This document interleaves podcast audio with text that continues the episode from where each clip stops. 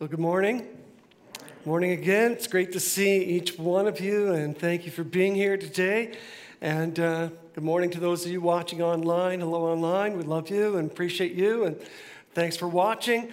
Um, we're in a series here called Grow, and what does it mean? Thinking about, talking about what it means to, to be growing spiritually. In week one, we agreed together that good things happen when we grow spiritually, uh, bad things happen when we stop growing. And um, yeah, in week two, Pastor Ashley led us in What Would Jesus Do? Week three was the fruit of the Spirit, the produce that God wants to produce in our lives. If you're growing spiritually, we'll see it. There'll be evidence in your life. We'll be able to, we'll, we'll be able to say, hey, you're growing and you're, I see it, I see it. There'll be, there'll be this fruit, this good stuff that's coming out of your life.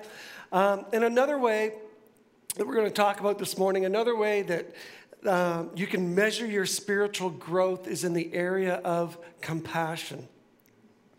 Am I becoming more and more compassionate? Uh, is my compassion for others is that is that growing? Is God uh, growing that in my life? Do I have an ounce of compassion? I used to lead a ministry at Moncton Wesleyan that was called we called it Give a Rip. It was an outreach ministry because the followers of Jesus should give a rip about the needs of others. And so we just called it Give a Rip.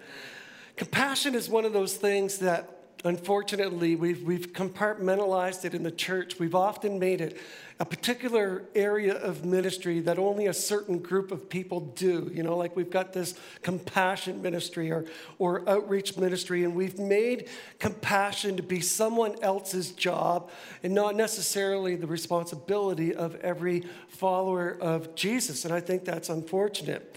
And oftentimes, as people who go to church, we can think, well, if I give money to the church, then that's how I'm involved in compassion. You know, I give it and somebody else does it. It's, it's off my list.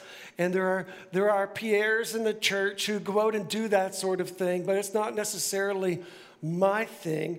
And um, someone else will, will help those people. And that's not the example that, that, that Jesus gave us, you know, to make it, to make compassion just a particular ministry of the church. It's for all of us. Matthew chapter 9, verse 36, when he, Jesus, saw the crowds, he had compassion on them because they were confused and helpless like sheep without a shepherd.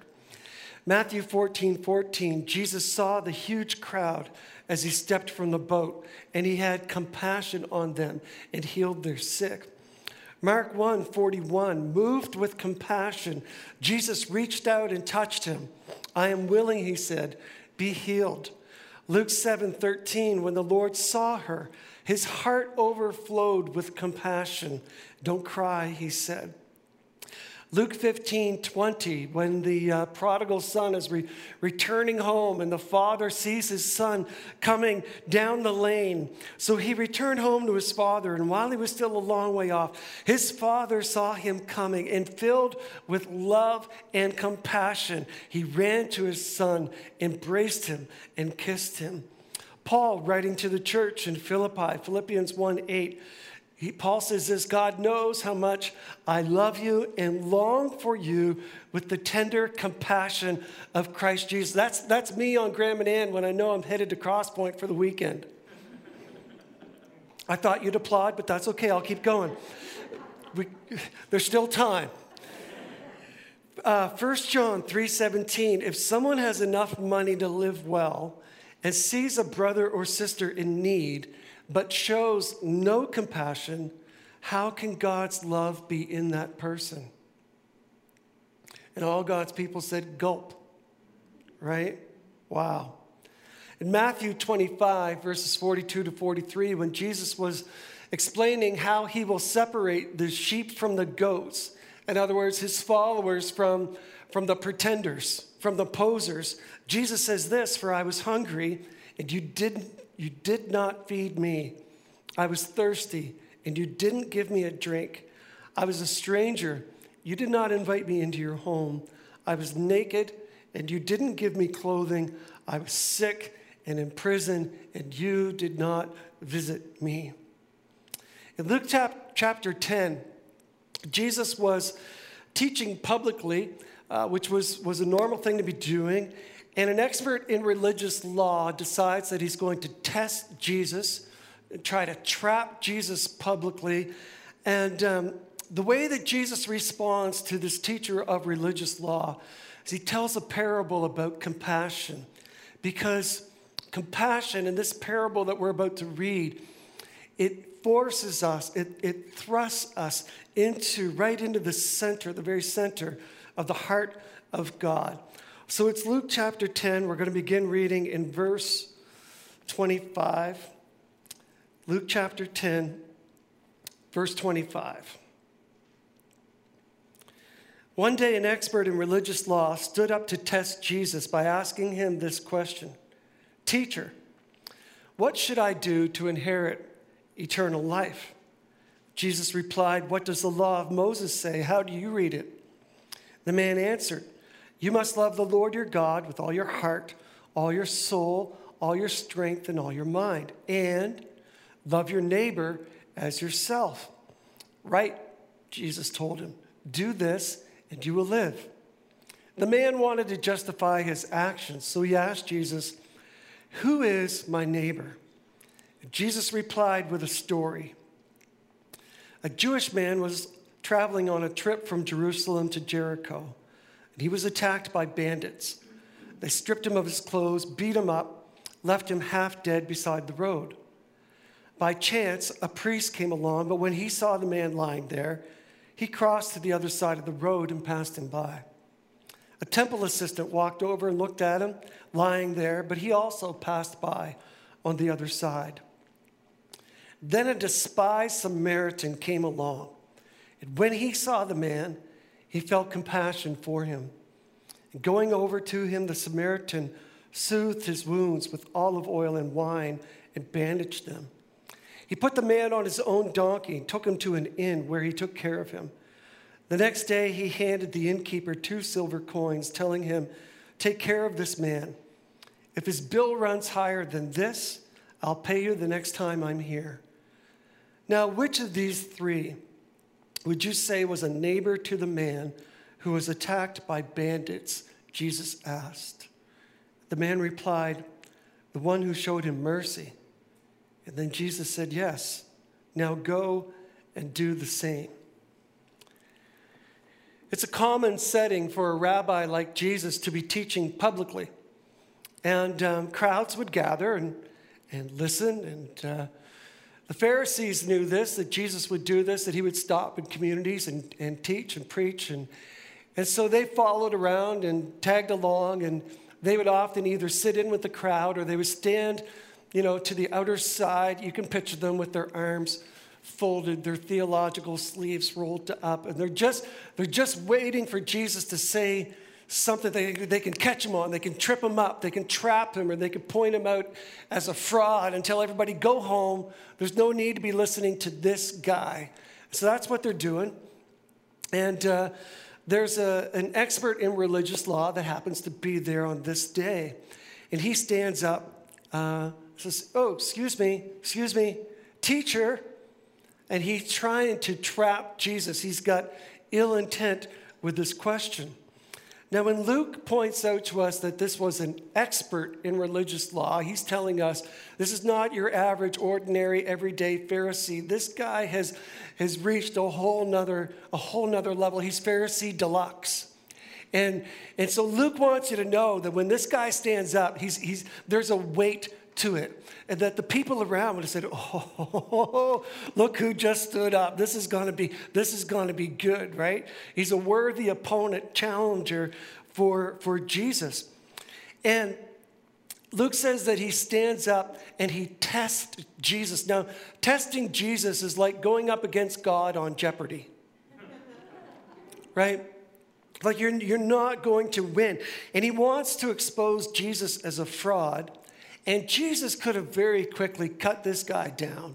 He could have exposed him as a fraud, he could have embarrassed him, um, but he didn't do that. Instead, when Jesus is, is um, tested, has this question thrown at him, Jesus responds with a story, a parable that not only takes this, this Pharisee deluxe, but in the entire crowd and us this morning, it takes us right to the very heart of God.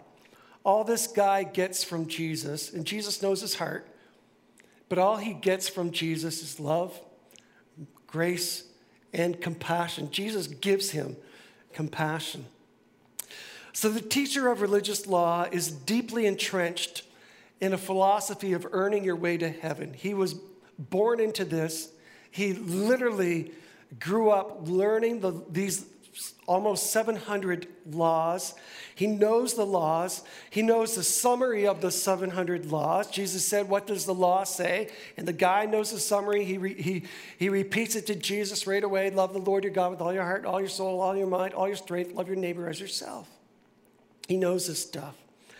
But he doesn't know the purpose of the laws, and he doesn't know the person, capital P, he doesn't know the person of the laws.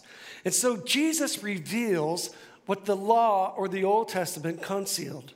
Jesus is the revelation of the law.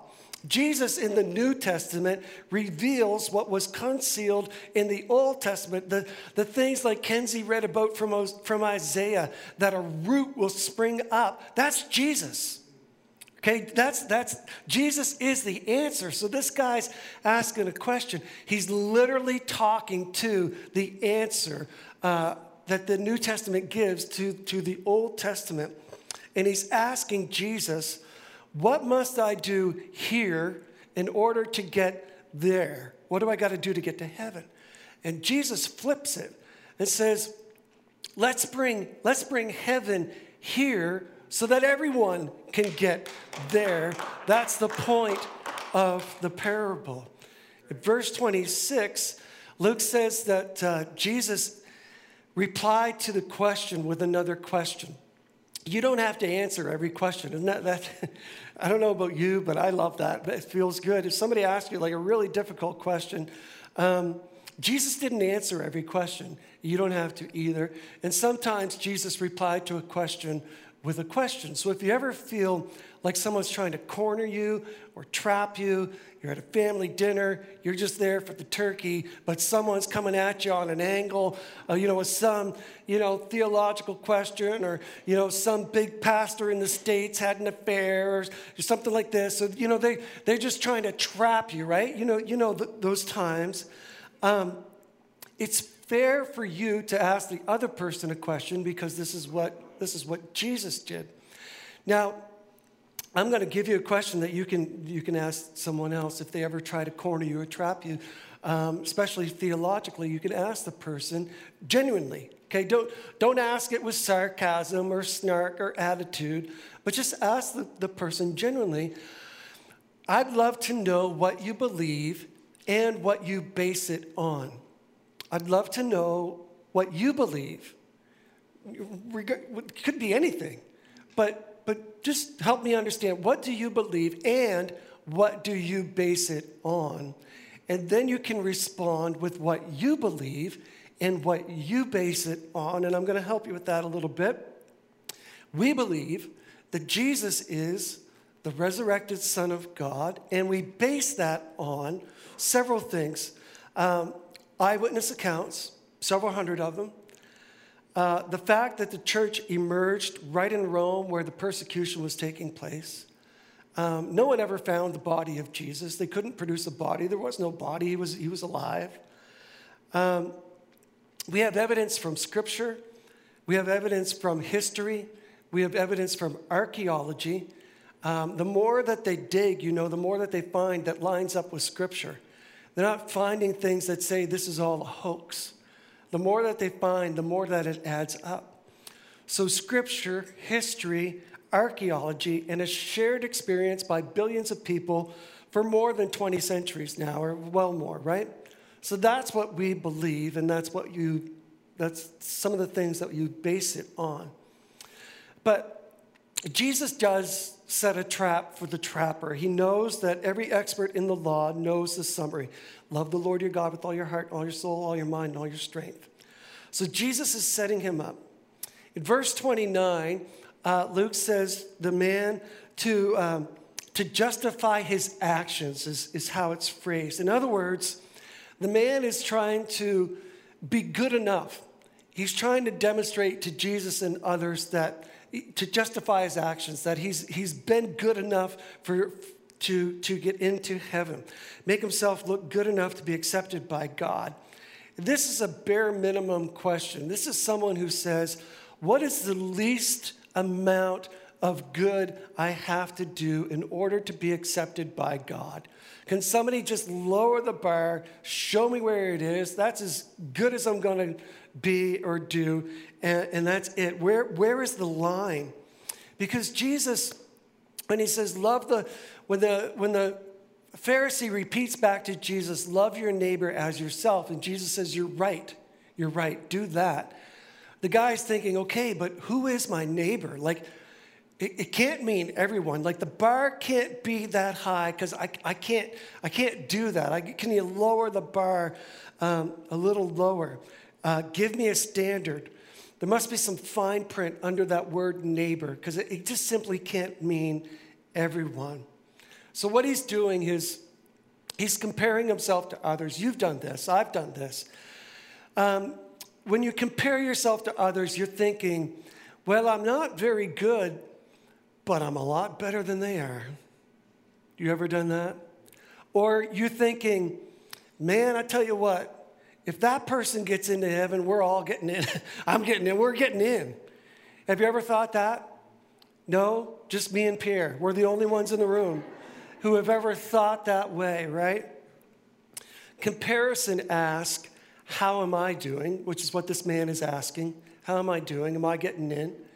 But compassion asks, How are others doing? And so Jesus teaches him a story about compassion because he's asking the wrong question.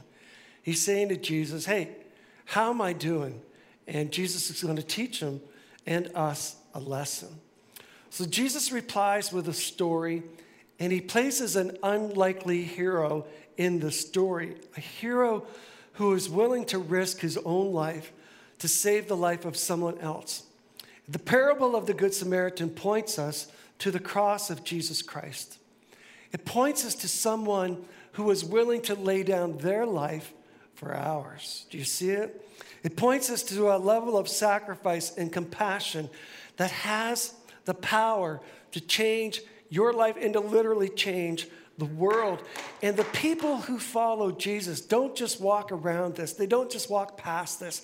They see the cross of Jesus and they see that sacrifice and they take the compassion of God to heart. And with God's help, they then live lives of compassion towards everyone else. Have I mentioned that I've been to Israel three times? Are you tired of hearing that? He's, okay, okay, we get it. You've been to Israel three times. Good for you. But have I mentioned that we all we need to go to Israel? We need to get on a bus and take about eight or nine days and travel around. It will blow your mind. So start saving your, your toonies and your loonies. Jericho is 29 kilometers northeast of Jerusalem, and it's downhill the whole way. It's a drop in elevation of about 3,400 feet. So if you're in Jericho, you go up to Jerusalem. If you're in Jerusalem, you go down to Jericho, it's about 29 kilometers. The last time I was in Jericho, it was 44 degrees. We went in June. We'll try not to go in June. It's a little, a little balmy. I almost took my hoodie off. True story. I almost took my hoodie off. Um, and Jesus intentionally puts a Jewish man as the victim. Now, most of his audience, right? He's, Pharisees are there, and most of his audience, as he's teaching, you know, a large percentage of them would have been Jewish. And when Jesus puts a Jewish man as the victim in the story, he's saying to the crowd, What if this was you? What if it was you who was beaten and you were robbed and you were left to die? What if it was you? So he puts them in that, in that position, and then he puts himself as the Samaritan. The hated Samaritan. That's who Jesus puts as himself in the story. The great theologian Joan Osborne, You might not know her name, but you'll, you'll catch on when I say it. The great theologian Joan Osborne said, What if God was one of us? Just a slob like one of us, just a stranger on the bus trying to make his way home. Jesus puts himself as the Good Samaritan. If you've ever been to the Middle East, or even if you have a television, you know that there are people groups there in that part of the world with deep rooted generational hatred for other groups. They're born with it. It's just, they're born with it, they're taught it, and they just know that, that you are supposed to hate them. We will never like them. We will never love them. This will never be reconciled. You, as this people group, are supposed to hate them. This hatred for one another. And this was true when Jesus is talking about the Jewish man who was, who was robbed and a Samaritan. If he had flipped the story and said a Samaritan was beaten, people might have applauded and said, Good, they deserve it. Good for them. Let them die, you know. But Jesus didn't. He puts a Jewish man as the, as the victim in the story. These groups have literally, been fighting since Cain and Abel. You know how long Cain hated his brother? As long as he was able. I didn't do that in the first service. I mean, they were, they were with me. They were, you know, but this one we had to wakey wakey. Um, it's literally, these people groups have been fighting since Cain and Abel. And early on in this story, when Jesus starts to tell this parable, he exposes that hatred, right? He just brings it right out. And says, You know, you're asking me how to get to heaven. And you've been keeping all of these laws. You're really good at keeping the laws. But you've got this hatred in your heart for your brother. And we need to talk about that hatred because that's, that's a problem. He's showing them that keeping 700 laws or 7,000 laws won't fix your heart.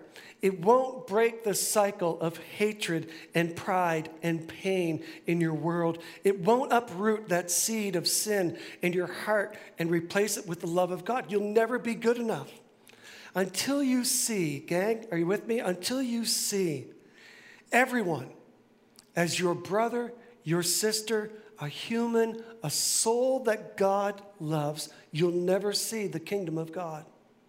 Now, if you don't already have your seatbelts on, this would be a good time to buckle up. Send your emails to Kenzie at and by the way, great job this morning with the prayer, and, and, and that's awesome job. I had 16 out to young adults the other night, and you're doing a fantastic job. Here we go. You ready? We, I, I preaching to myself too. So when I say we, I, all of us, pass by someone who needs help and think they're getting what they deserve. They've made bad decisions. I've made better decisions. Look at my life. I'm not in that situation. They've made bad decisions. They, they should have gone a different way. Or we assume, right? We make assumptions because you don't know their story. We assume that that they've ruined their lives with addictions, they've wasted their opportunity. They should get a job. If I help them, they'll, they'll just waste it. And the point of Jesus' story is that compassion is not conditional. Compassion is radical. Compassion steps towards the need, regardless of risk or cost. Compassion crosses those lines that have been drawn by hatred. It's this level of love that does not see color or race or ethnicity or gay or straight or queer or any other division. Compassion just, just shows the love of God unconditionally. And you're thinking, yeah, but, yeah, yeah, but. Yeah, but the priest came along. I don't know why Jesus has to be preaching at the priest. It's not, uh, not real comfortable with that. But anyhow, the pastor comes along, and what's he do? He walks to the other side of the road. And then an assistant pastor comes along, wasn't pointing at that part of the room for any particular reason, it was just totally random. An assistant pastor came along, and he walked around to the other side. And then in verse 33, a despised Samaritan came along And can you imagine what the crowd felt when Jesus put a despised Samaritan in this story? They're like, Are you serious? For real? A despised Samaritan? And when he looked, he felt compassion. You ever try to not make eye contact with a needy person? Straight ahead, straight ahead. Don't look, don't look, don't look. The light's to turn green. Don't look, don't look, straight ahead. Like trying not to look at roadkill, right? You see something up on the, on the road and ahead of you on the highway, and you think, oh man, that's gross. I'm not to look, I'm not to look, I'm not. What in the world hit that thing? Mercy. What hit that? That's a mess. And we try not to look. And Jesus says, when the, when the despised Samaritan looked, because when you look, when you look into the eyes of another human, you will look into their heart and you will be moved. And, and the problem is, we don't want to be moved. I'm too busy to be moved, and I've got my own stuff, and I've got places to go and things to do, and, and I can't fix your problem, and I don't know what this, you know, got you into that position, but anyhow, it's you, you know, someone else will. I'll just pray that God will send Pierre because I'm not, I'm not helping right now. And people don't need our comparisons where we think, well, I've, I've just done better with my life. They don't need our comparisons. They need our compassion. They need our compassion. If the story had been flipped and it was a dying Samaritan, many in the crowd would have scoffed and said, Good for him. Let him die. Let him die. I might have gone over and helped him die. But Jesus flips the story. And I think we're supposed to flip the story too. The people living in tents or standing around intersections in our city are not the only needy people. When I don't give from what God has given to me, I'm poor. I'm, I'm the needy person in that situation. When my heart isn't moved with compassion, I'm empty. You see, people with needs are not the problem. A lack of compassion is the problem.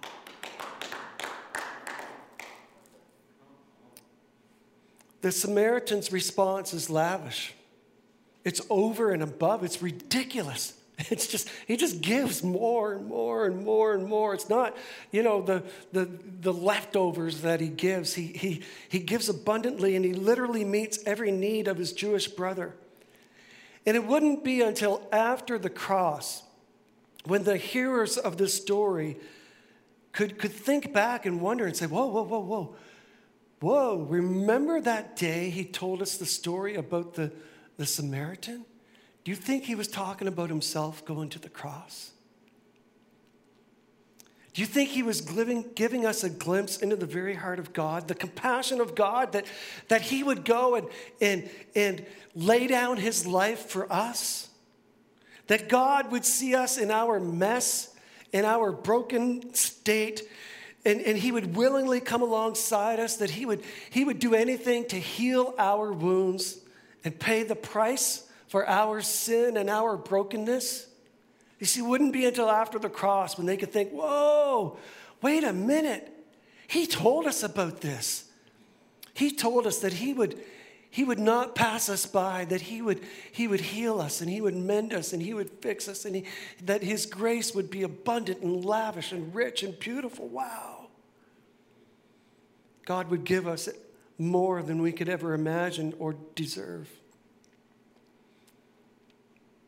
There was a time in my life when I was hungry and He fed me. I was thirsty and He gave me living water. I was a stranger and God invited me in. I was naked and He clothed me with a robe like the father running down the lane to meet his son who has come home and gives him a ring and a robe. I was sick and in prison, and Jesus came to visit me. You see, people, friends, lean into this with me this morning. We're, to, we're in the Grow series, and if you're growing spiritually, people who are growing spiritually are growing in their compassion for others. They're growing in their care for others. You're not, you should not become increasingly hardened or increasingly cynical or increasingly judgmental. The followers of Jesus should be growing in their love and their compassion and their care and their grace for others. Compassion is not someone else's job. Compassion is not a particular benevolent ministry of the church that we just give money to and someone else does it. Compassion is the natural overflow of a thankful heart that is filled with the Holy Spirit of God. It should just be, it should just be natural to, to do these things. Verses 36 and 37. Now, which of these three would you say was a neighbor to the man who was attacked by bandits? Jesus asked. The man replied, The one who showed him mercy. And Jesus said, Yes. Now go and do the same. Wow. Well, there's our, our invitation and our response. Now go and do the same. Right? I mean, we don't have to. Uh, we don't have to figure this one out. It's kind of, Jesus kind of lobs it to us underhand and says, There it is. Now go and do the same. Amen, one of the things that I do when I come to the end of this, the service like this is I ask myself, um, what is the best possible response I could give right now? What is the absolute best way that I could respond to God in this moment? And I invite the Lord to just examine my heart expose any, any pride, any junk in my life. Um, and, and whatever I need to repent and turn over, if, if I've not been compassionate, I would say, Lord, I give that to you. That is wrong. And I surrender that to you. Would you forgive me for that? And then ways that I need to change. And I would say, Lord, um, my life is yours. That's it. Hear everything to me. And whatever you want to do in my life, I will obey, I will surrender. And I just simply ask, what's, what's the best response? What's the best thing I can do before I leave church this morning? So let's pray. Lord, again, I thank you for your word. And um, God, how you, you line up these moments that are only you. That, like, I just stand back and just try to get out of your way. There's no way on earth that, that uh, I or anyone else could, could bring this together. You brought the music, the worship, the text, and the message, and the people, everyone who's here. You saw this moment coming. You knew who, who needed to hear this, um, and probably all of us. And Lord, would your Holy Spirit just continue to uh, stir us, but, but not only stir us, but to awaken us uh, and change us. Because the city of Fredericton and wherever we live, wherever we go, needs compassionate Christ followers to just be the hands and feet of Jesus. So help us, I pray as we respond to you in the remaining moments of the service. In Jesus' name, amen.